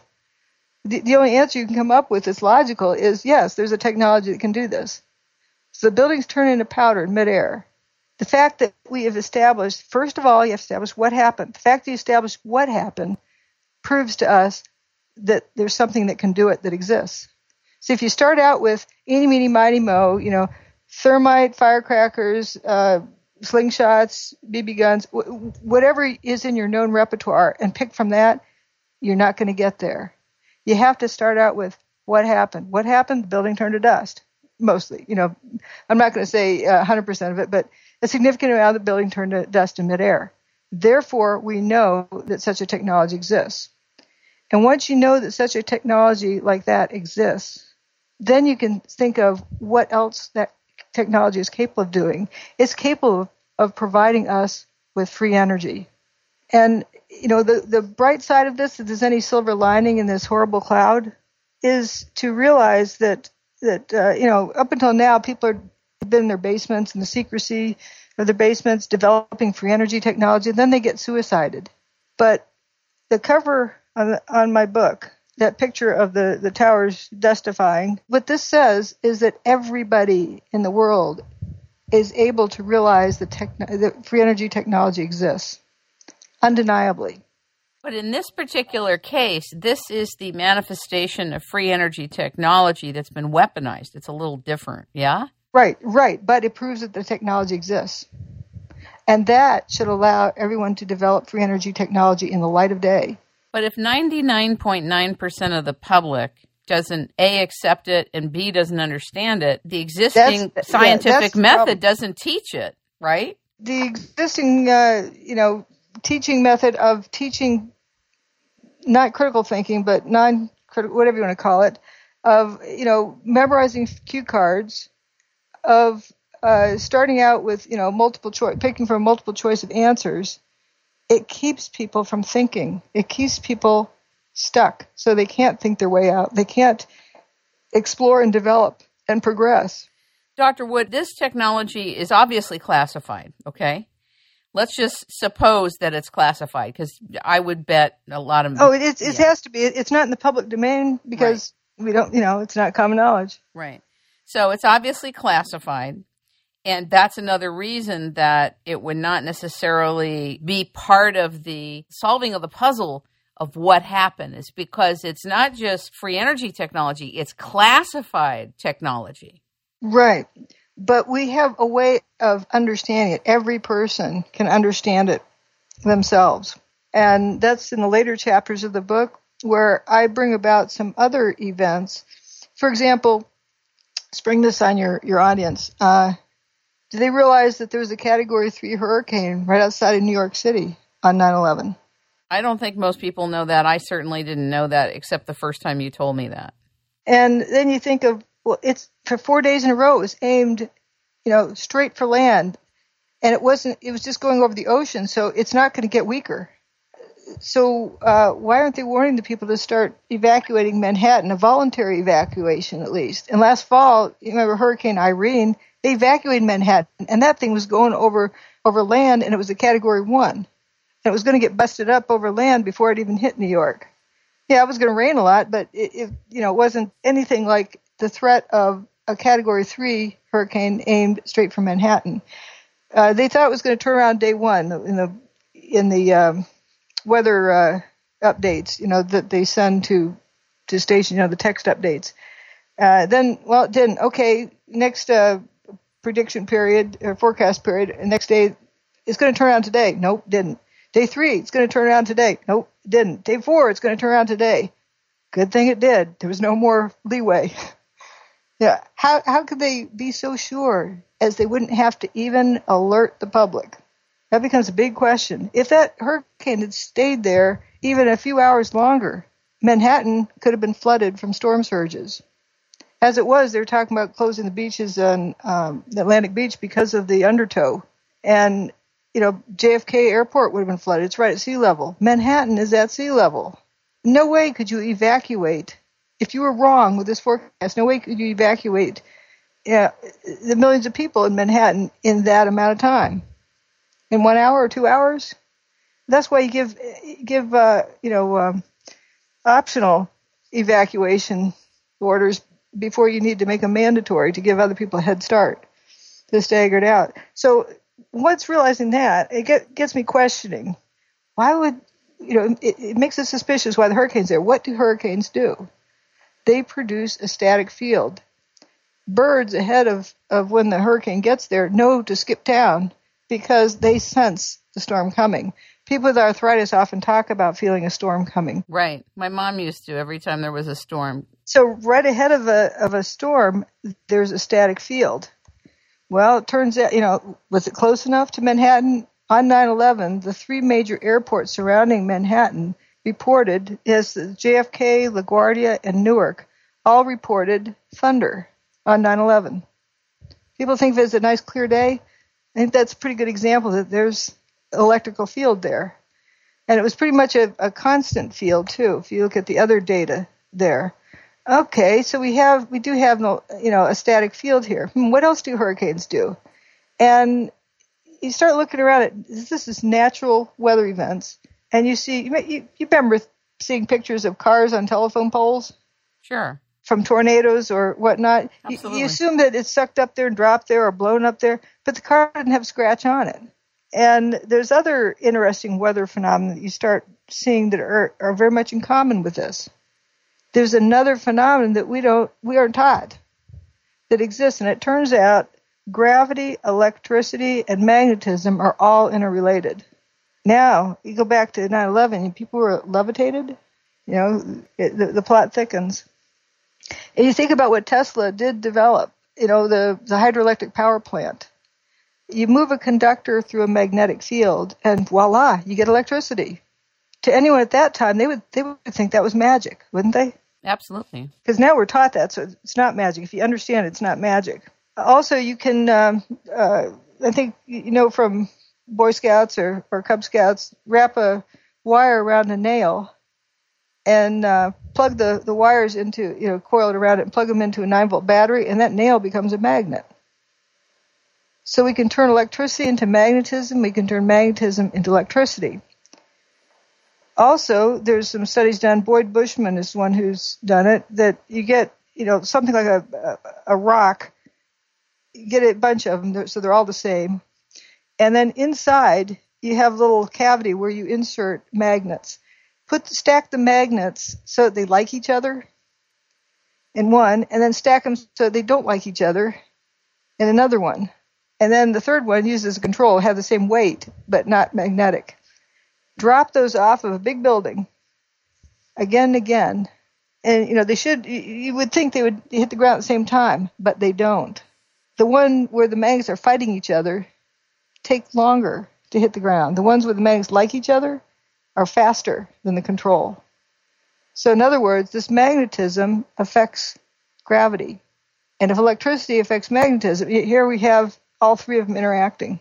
And then we have someone who can demonstrate it right before your very eyes. And I went to visit that person. And it turns out what they do is use a static field. They produce a static field with a Van de Graaff generator. They used to use a um, uh, Tesla coil, but produce a static field. And within that static field, interfere radio frequency signals like microwave. And voila, the same effects that we saw in 9/11 can be reproduced. So we have a proof of concept demonstration on a much smaller scale, of course, but you know the same kind of components. You know, I can't say that I know who did it unless I was in the same room when when the button was pushed, you know, or the design. But I can reproduce it, you know, on a small scale, and and um, you know, various things. So if you look at the evidence, the evidence tells you what you need to know. If you go through this evidence, you can also discard things like, um, you know, bombs. The seismic signal does not reflect bombs going off. Uh, oh, also another thing about the seismic signal. Those buildings were on bedrock. If you slam these buildings to bedrock, and the seismic stations at the other end of that bedrock, shouldn't it pick it up Absolutely. It did not.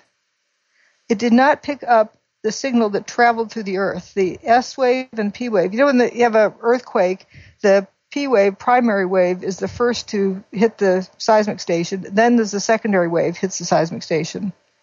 And the, the timing between those two arrival times tells you how far away the epicenter is because those signals travel at different speeds. For both towers and for building seven, you know, for, for none of the World Trade Center buildings was there recorded S wave and P wave. Only surface waves. What does that mean to you? Well, if it didn't travel through the earth, they only got a surface wave. So imagine, you know, those buildings went missing. If you had King Kong reach over with long arms and pick up those buildings and chuck them out into space, he's taken the weight off the ground. You know, if, if this weight has that used to be sitting there, these two 500,000 ton build, buildings are no longer sitting there, but they suddenly were removed, that's going to create a surface wave as the ground recovers, kind of. But if you drop something and slam it to the bedrock, it's got to record an S wave and a P wave. That didn't happen, so it could not have slammed to the ground. The buildings did not slam to the ground. They turned into dust in midair. It's staggering. And Building Seven, which you know the the the uh, bombs people like to say it looks like. Well, you know, just because it looks like it doesn't mean it is. And I I like to cite uh, uh, magic shows. You know, looked like that magician cut that woman in half, but here she is back together again. Just because it looks like it doesn't mean it is. Correct me if I'm incorrect here, but if I remember, and again, it's from a long time ago, wasn't that the one that Larry Silverstein said, pull it? That's what was played up, but you know, it's, it's another. I call that a um, Easter egg. You know, like a child, a three-year-old child's Easter egg hunt. You know, the Easter eggs are laid right out there for you to find. Yeah.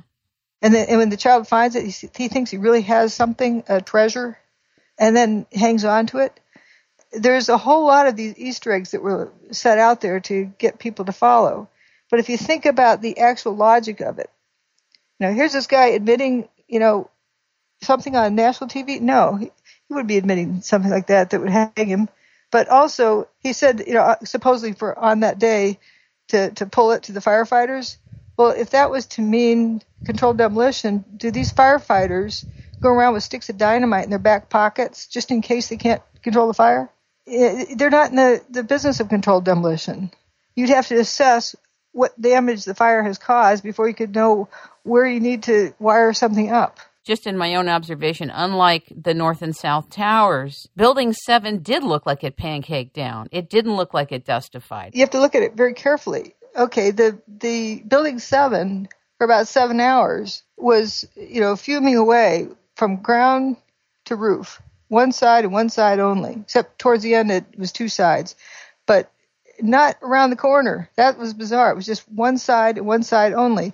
Heavy, heavy, heavy uh, fuming, like you know, Alka-Seltzer. The whole building was an Alka-Seltzer tablet. Where did that material come from? That's a lot of material. If in just 10 seconds or 5 seconds or whatnot, the material from, from the north and south tower was dustifying on the way down before it hit the ground, then you know, what's happening with all of the innards of Building 7 dustifying all afternoon. So that there was only an outer shell that remained. But it was forensically different the way it looked. That's all I'm saying. Right. And then we were led to believe it was controlled demolition very early on. And I, I, I sensed that quite quickly. You know, it was all this direction. You know, on that afternoon, Dan Rather said, and it looks like you know all the controlled demolitions we've seen, or something like that. Looks like the you know ones we've seen all too many times. Uh, and I, I, was going to write after I wrote the the first um, article with with Morgan Reynolds about the the you know the first of the DEW series. Before then, right when in the middle of that, the next one I had in line was Building Seven and the Easter Egg Hunt. that was the title I had set out. And of course, this other thing just got bigger and bigger and unfolded and never got back to that. But Building 7 was set out there as an Easter egg. And we were encouraged from the beginning to assume that was a controlled demolition because once you focus on that, you aren't focusing on what happened to the towers. And then focusing on that, you're going to assume that's what happened to the towers. You know, so it was, it, we kept being directed to do that, but it wasn't really like a regular controlled demolition in that it didn't even spill across the street and also made no sound to speak of. There's a, a video of somebody being interviewed where the, the camera is aimed, building seven is behind the person being interviewed. And the camera person partway through, you see the building seven starts to just drop behind the person. The person speaking has no idea. and, and the camera person, when the building's like halfway down, says, whoa, whoa, whoa, whoa, whoa, whoa. You know, he just gets worked up. But you don't hear anything else. You don't hear the building going crashing, thuddity, you know, bumpity crunch. if you have a truck, heavy truck driving down the street near your house, you feel it. You hear it. Wait, you gave an analogy that I loved. You said one of the buildings was like having 10 to 14,000 dump trucks fall down or something. Right. It should be like raining dump trucks. Yeah. If a building is collapsing a block away, shouldn't you hear, a, you know, yeah, like it was raining dump trucks, but it was silent. How can that be? That is not a regular controlled demolition. And if you look actually at some some of the images, uh, you see the building just dustifying on the way down, but you're not directed to look at that normally. Talk for a moment again about Nikola Tesla and what he produced. Uh, he had, you know, umpteen odd patents. I don't, I don't have them all counted up. Um, tremendous amount of work he he had done, and and just really advancing. He's he's very much the father of the the technology era. Without what he did, nothing else could have could have gone the way it did. Uh, you know, bringing about um, electricity from Niagara Falls. Yeah, in hydroelectric power plants, alternating current. His competitor wanted direct, uh, you know, DC current. What, what's so funny is that it's kind of ironic. We we hear about Edison in our textbooks, and then we have Con Edison, Toledo Edison, uh, Southern California Edison, but they're selling alternating current, which was Tesla's creation or you know discovery. Which you know, why don't we hear about Tesla? Because he had more than Edison, and he had more than Einstein. Yeah, not just that. It, he held back a lot too, and I there is one uh, interesting document that was declassified uh, a bit ago where I think it was in 1926 or 36 or 32 somewhere in there. He had uh, proposed to Congress that if they ins- um, built a tower every 200 miles around the perimeter of, the, of his country, because they're worried about security, he said he would install at the, on the top of each one of those towers a gizmo that would create a wall, uh, you know, of, of an energy field through which any airplane tried, that tried to pass would be, quote, dematerialized. That that word stuck in my mind. You know, creating an an energy field that if an airplane tried to pass through it, it would be dematerialized. So he had envisioned that even at that time. Still, you know, this kind of uh, thing weirds people out. Oh, but you don't have any evidence, and blah blah blah. You know, they they want to to get the um, the serial number for it to be be able to back match it. But if you start out again at the beginning, did the buildings turn to dust? Yes, they did. Well, then you have something there that can cause this. Now let's see what kind of phenomenon it takes. You don't need to to know a particular um, serial number or technology in order to look at phenomena and looking at weather patterns and weather systems is, I think, a pretty good indication that it's a natural phenomenon that has just been weaponized. You know, looking at what, what you, you've seen straw through trees. You know, the thing with hurricanes or tornadoes. I've never been around them in my life. Um, they, there's pictures of, of straw through trees, and people say, "Oh, that's because the straw is flying so fast it sticks in the tree." Now that that makes no sense from traditional mechanics perspective because Newton's third law says that equal to opposite forces. So the tree's much stronger. The straw the, the straw has no uh, you know you can't do battle with the tree. But uh, as an analogy I give, if you can create you know change the environment such that uh, the molecules are like playing musical chairs, and the music's playing, they're up and moving around and when the music stops, they have to sit back down. And sometimes they don't quite get back in the right seat, and there's something, you know, missing on the sur- uh, or the surface. But while they're up, while the music's still playing, let's say on a tree, along comes a piece of straw flying through the air, and just as it sticks into the tree, the music stops playing, and, the, and everything sits back down.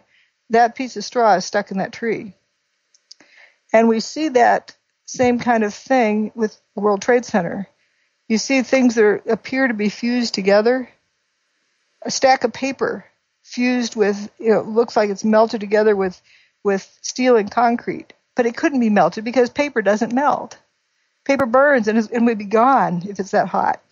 And you see this glop of, of coins. Now the coins, you can still read which coin is which. And a penny, uh, you know, is copper coated zinc nowadays. You know, the, the right. cheaper cheapened version. Um, zinc melts before copper does. Not only that, zinc boils before copper melts. So if it was if this was done with heat, you know, the penny would have exploded. It would have, um, and then you see uh, dimes, you see all sorts of other coins in there. So that cannot be conventional heat melting that glop together.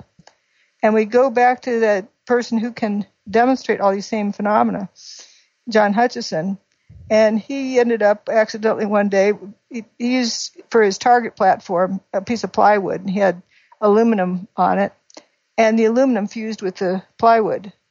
Somebody sliced it down and you can see there's wood embedded in aluminum. Well if aluminum is hot enough to melt it would have burned the wood. So how do you get aluminum encapsulating wood is it's a strange kind of thing where materials reshape without high heat. Other characteristics of this is luminescence without high heat. Now, hot things glow, but not everything that glows is hot. Say that again. Hot things do glow, but not everything that glows is hot. Let's compare an incandescent light with a fluorescent light. They both glow. One does it because it's hot, the tungsten filament is, is hot enough to glow.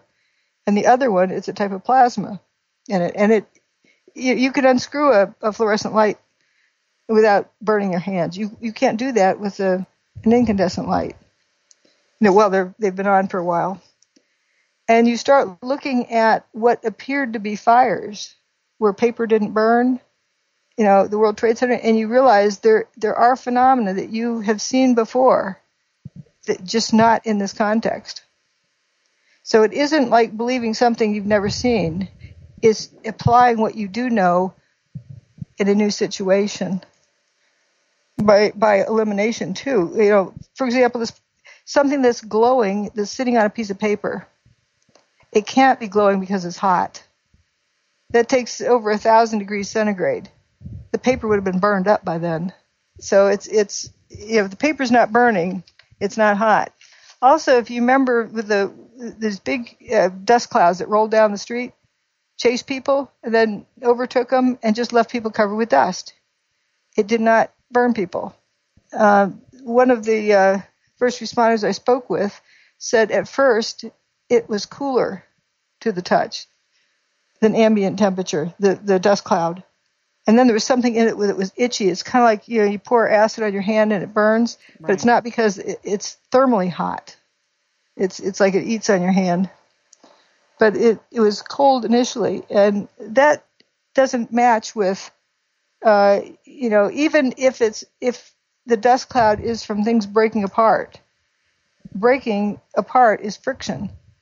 You know, grinding apart, pulverizing, it would make it it would raise the temperature if it's bombs, it's heat. If it's thermite, it'd be heat. This did not involve high heat.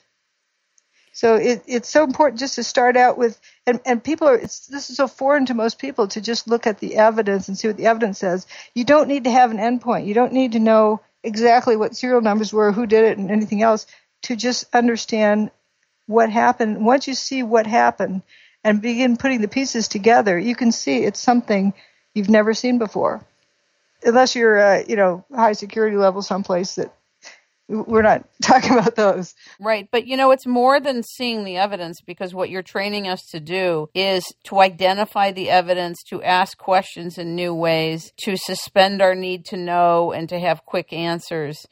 And this continual rigorous process of looking, but it's also looking at the evidence that's there in a totally different way. Exactly. Exactly. Uh, the best compliment I've gotten about my book is folks who have said it's it's a course in critical thinking. Definitely. So let us assume that 20% of the population of the United States reads your book. Now what? If uh, I've I've often thought of that, like if overnight like half the world's population, or even twenty percent of the world's population, read it, the world would change instantly. How would it change? We don't know, but the controlling parties would have a problem. Right now, it's manageable one by one and group by group, and if they could manage groups, and people tend to get hung up in group think and don't want to wander outside the box, that keeps it manageable. But if suddenly everyone did understand this, did read my book overnight, the world would be an entirely different place. It's one way of sort of overthrowing the controlling. In a way, but see, it's kind of like knowing that something exists and is available, but we didn't know it before. But the knowledge and the confirmation is one thing that would be. It's it, but it's empowering. Yeah, no, it's very empowering. The thing is, it's still going to be obtuse in the minds and in the lives of the people that get it. Mm. But but if once you read this, yeah, you realize as a as a friend of mine says, once you realize you've been lied about one thing, you start wondering about other things you've been lied about, and the control over you is kind of evaporated somewhat. I get it. It's not so much the exact details of 9/11, but it's what 9/11 did was put a hold over everyone it was it was a, a an ace card that they were playing whenever they you know why does the sun come up in the morning? Because of 9/11 why can't you go to the beach today? Because of 9/11 everything is 9/11 is the, is the answer for everything now. And it it undoes that. It disempowers that. Without that power uh, the uh, controlling body has to do something else. Which is even more scary to think of what else might be done. But they're going to do it anyway. Been, you can see, look at the progression since 9/11 that they've been working on. They're trying to step it up faster, but they can only step it up so fast before it just falls apart, becomes too obvious. Well, first of all, this is so comprehensive. We could talk about what the powers that be have in mind and how things are being stepped up and how That's, life uh, changed, but I don't know that it'll really help us, will it? No, no, it won't. And and that also, you know, inserts speculation and Correct. so forth. But just think of what we do know and what we can see. What we can see is the effect this has had on us, and also from reading this book, you can understand the kind of psychological control over us because we do not have good problem solving skills. That's so powerful. It's actually the forensics of 9 11 is a very instructive event, isn't it? Exactly. As horrible as it was. And you learn to sort your way through other things. Like you, you hear about this uh, shooting in, in Aurora, Colorado. Right. How I interpret that is somebody's doing something somewhere, and it probably happened today. That's all you know. What you don't really know, and it you, you can guarantee it's going to be, you know, something is is going on somewhere about something. Right. But beyond that, you don't know, and they're victims. Right. I, I don't deny they're victims. And I do know about other similar events, right. like the one at Virginia Tech. You know, there's there's um, and you can look at what effect these things cause, and look look at the pattern of these events. But if you just resist more, the biggest thing I can I can say is is resist the temptation to jump to the answer because once you grab onto an answer, you, you're not going to want to let go of it, and you're going to misinterpret data in order to fit your answer that you've established. So hold off on the answer as much as you can until the answer reveals itself because the data will reveal itself. And you can keep looking until, you know, like there's, there's a couple of, um, well, there were several images that I knew were important. I just didn't know why. Right. And I wouldn't force them. I just put them aside until they sort of spoke to me until it was you know their turn kind of. And and I had understood enough about other things to see what the message was. And one of them was right. the, the, guy taking his pants off. Right. and there's still several other one was the um, the building with the the bite in it. Yeah. That one hit me. And finally I realized what it was. Is Bill Biggart that was his last picture so Bill Biggart's last two pictures were very similar. I don't know which exactly was the last one, but it's one of they looked the same. So the one with the bite out of Building Three, and as he died right after that, when Tower One went poof, he died with that. Between Tower Two going poof and Tower One going poof, he took this picture of Building Three, where the middle section, about half it was just a big bite taken out of it. You didn't see the rubble on the ground; you just saw this bite missing out of the building I knew that picture was important, but I, at first I couldn't figure out why. And what it's important to do is to not force why It's important, not to say guess why and then go on from there, like you do with multiple choice tests, but let it come to you. And then it did, which Bill Biggart, when he heard something was going on down there, started walking making his way down to Manhattan. You could see from the pictures that were left on his camera. He was taking a picture of a, a wino in an alley and a dog and something. You can see the path he took. And all right. of his pictures are about people. How right. are people are feeling? What they're how how they're reacting to this. They're all about people. Right. This last picture was about a building, no people. I don't think he's taken other pictures of stuff. It's always been, you know, the story about the people. He saw something there and and that caused him to want to record that. Right. And that that was uh, that really hit me, and I I thank his family so much for making those pictures available too, so that people could see that, and it it really struck stuck out. How do people reach you now? They go to where did the towers go? Uh, for for the book, it's at wheredidthetowersgo.com. It's hard to type because it's all one word, no spaces. Where did the towers go? Right. .com. And you can also contact me through my website, which is drjudywood.com. That's D-R Judy Wood, all four letters. Uh, you know, four letters and four letters, no spaces, just drjudywood.com. And up by my picture in the top right hand corner, there's my email address and also a bio. Uh, there's also links to go to the book website from there if you want to do it that way. And on the book website, where the towers go.com, there's a menu at the top. On the far end, there's a, a video series just for convenience for people where there's a set of videos for each chapter of the book.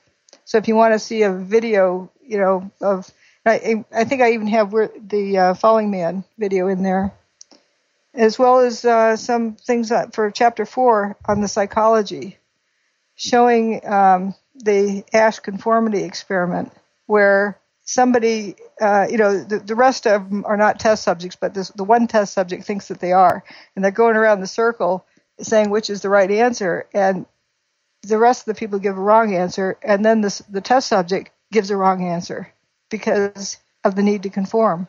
Either he doubts his own judgment, or he doesn't want to to be an outlier. He wants to be with the crowd. That that um, conformity uh, urge of groupthink is is a mighty powerful tool. So when you're, I like what um, Mark Twain said: when you find yourself in the majority, it's time to pause and reflect. I really want to thank you, Dr. Judy Wood, for all of the years of grueling work and analysis and patience and courage to do what you're doing and to step forward with what you've stepped forward with. It is definitely not on the main track where people are being gravitated to. Thank you so much for who you are and what you're doing. And ladies and gentlemen, pick up Where Did the Towers Go? Evidence of Directed Free Energy Technology on 9 11 by Dr. Judy Wood. Thank you so much, Judy. Thank you so much for having me and for wanting to get this information out there.